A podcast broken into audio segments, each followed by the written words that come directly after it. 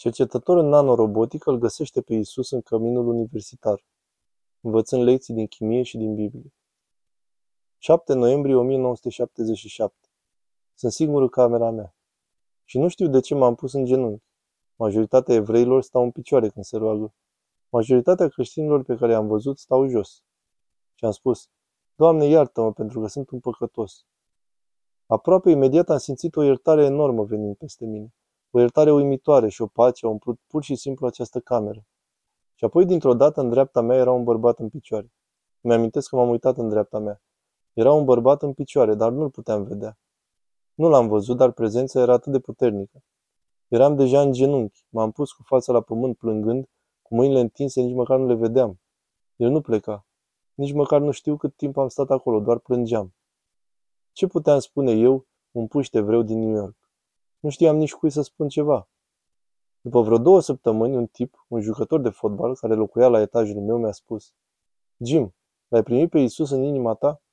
Am spus, cred că da. De ce întrebi? El a zis, nu te-ai oprit din zâmbit de câteva săptămâni. E ceva diferit la tine.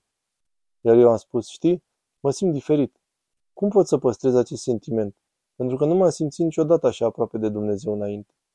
El a spus, dacă vei citi Biblia zilnic, vei rămâne aproape de Dumnezeu.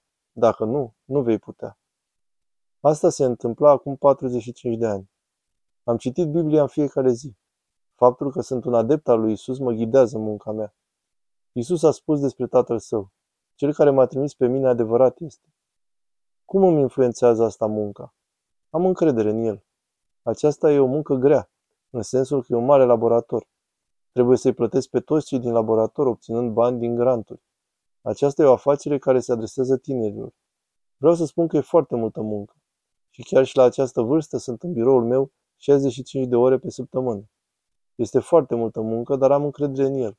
Este un om în ieșirea, capitolul 31, numele lui este Bețaleel. Bețaleel a fost omul pe care Moise l-a însărcinat să construiască cortul sfânt și Dumnezeu spune, iată, eu am rânduit anume pe Bețaleel, fiul lui Uri, fiul lui Or, din seminția lui Iuda, și l-am umplut de Duh Dumnezeesc, de înțelepciune, de pricepere, de știință și de iscusință la tot lucrul. Prima persoană despre care s-a spus vreodată că este plin de Duhul lui Dumnezeu nu a fost un profet. A fost Bețaleel, un oarecare. Prima persoană din Biblie despre care s-a spus că era plin de Duhul lui Dumnezeu. Dumnezeu i-a dat mai întâi înțelepciune, apoi pricepere și la urmă cunoaștere. Pentru că dacă știu lucruri fără să am înțelepciune și pricepere, aș putea face lucruri ticăloase cu ele. Și apoi el spune despre Bețaleel că putea lucra în aur, în argint și în aramă. Putea lucra în tăierea și șlefuirea pietrei. Putea lucra în lemn, în țesături și în parfumerie. Și avea capacitatea de a învăța și pe alții. Dumnezeu i-a mai adus pe cineva ca ajutor lângă el. În ieșirea 31 și ieșirea 36 e listat tot ce făceau. Eu zic, Doamne, fă-mă ca Bețaleel. Doamne, fă pe studenții mei ca Bețaleel. Dă-ne descoperiri. Pentru că în meseria asta nu contează cât de deștept ești, nici vorbă, ci cât de creativ ești. Când oamenii văd acea lucrare pe care ai scris-o, spun, wow, aș fi vrut să mă gândesc eu la asta, e uimitor. Doamne, fă-mă ca Bețaleel.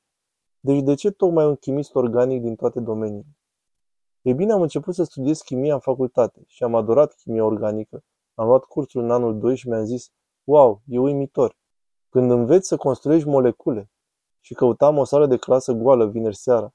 Sunt multe săli de clasă goale în campus în weekenduri. În weekendurile cu fotbal, când toți se ceau la meci, eu mergeam la bibliotecă. E liniște acolo. Și mergeam într-o cameră și treceam de la o problemă la alta. Iubesc chestia asta.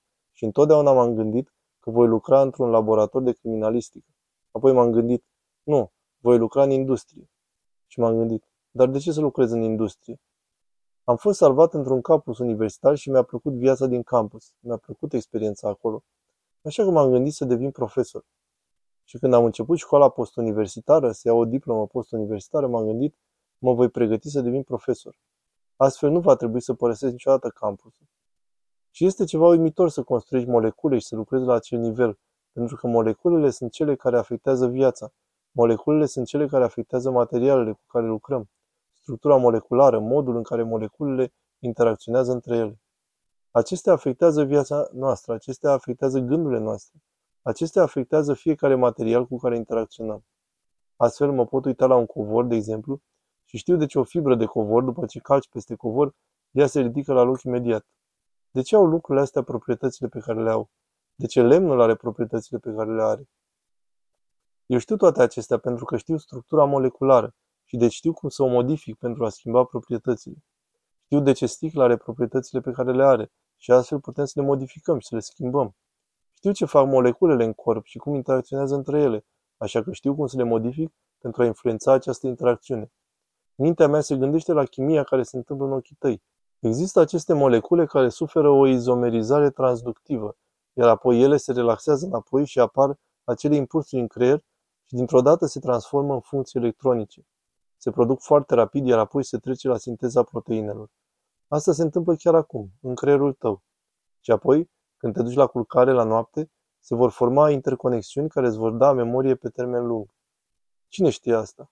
Foarte puțin dintre noi știu asta. Deci mă ajută să văd mult mai mult decât vede omul de rând, pentru că înțeleg moleculele din care suntem făcuți. Știința și credința nu sunt în contradicție. Știința nu mi-a zdruncinat niciodată credința. Niciodată. Și nu există nimic, nimic din ceea ce am învățat vreodată în știință, care să fie în conflict cu cuvântul lui Dumnezeu, cu Biblia. Acum, există anumite interpretări pe care oamenii le-ar putea avea despre Biblie, interpretarea propriilor gânduri în Biblie. Asta poate fi greșită. Înțelegerea mea despre ceva ar putea fi greșită, dar nu am văzut niciodată un conflict între Biblie și un fapt științific. Există anumite fapte științifice, cum ar fi formula apei, H2O, care nu se schimbă. Poate avea izotop, dar nu se schimbă. Asta e un fapt. Există teorii care pot intra în conflict cu Biblia, dar teoriile vin și pleacă, se schimbă tot timpul. Eu n-am văzut niciodată știința să contrazică ceva din Biblie. Dar ce face pentru mine? Mă lasă să văd știința într-un mod diferit.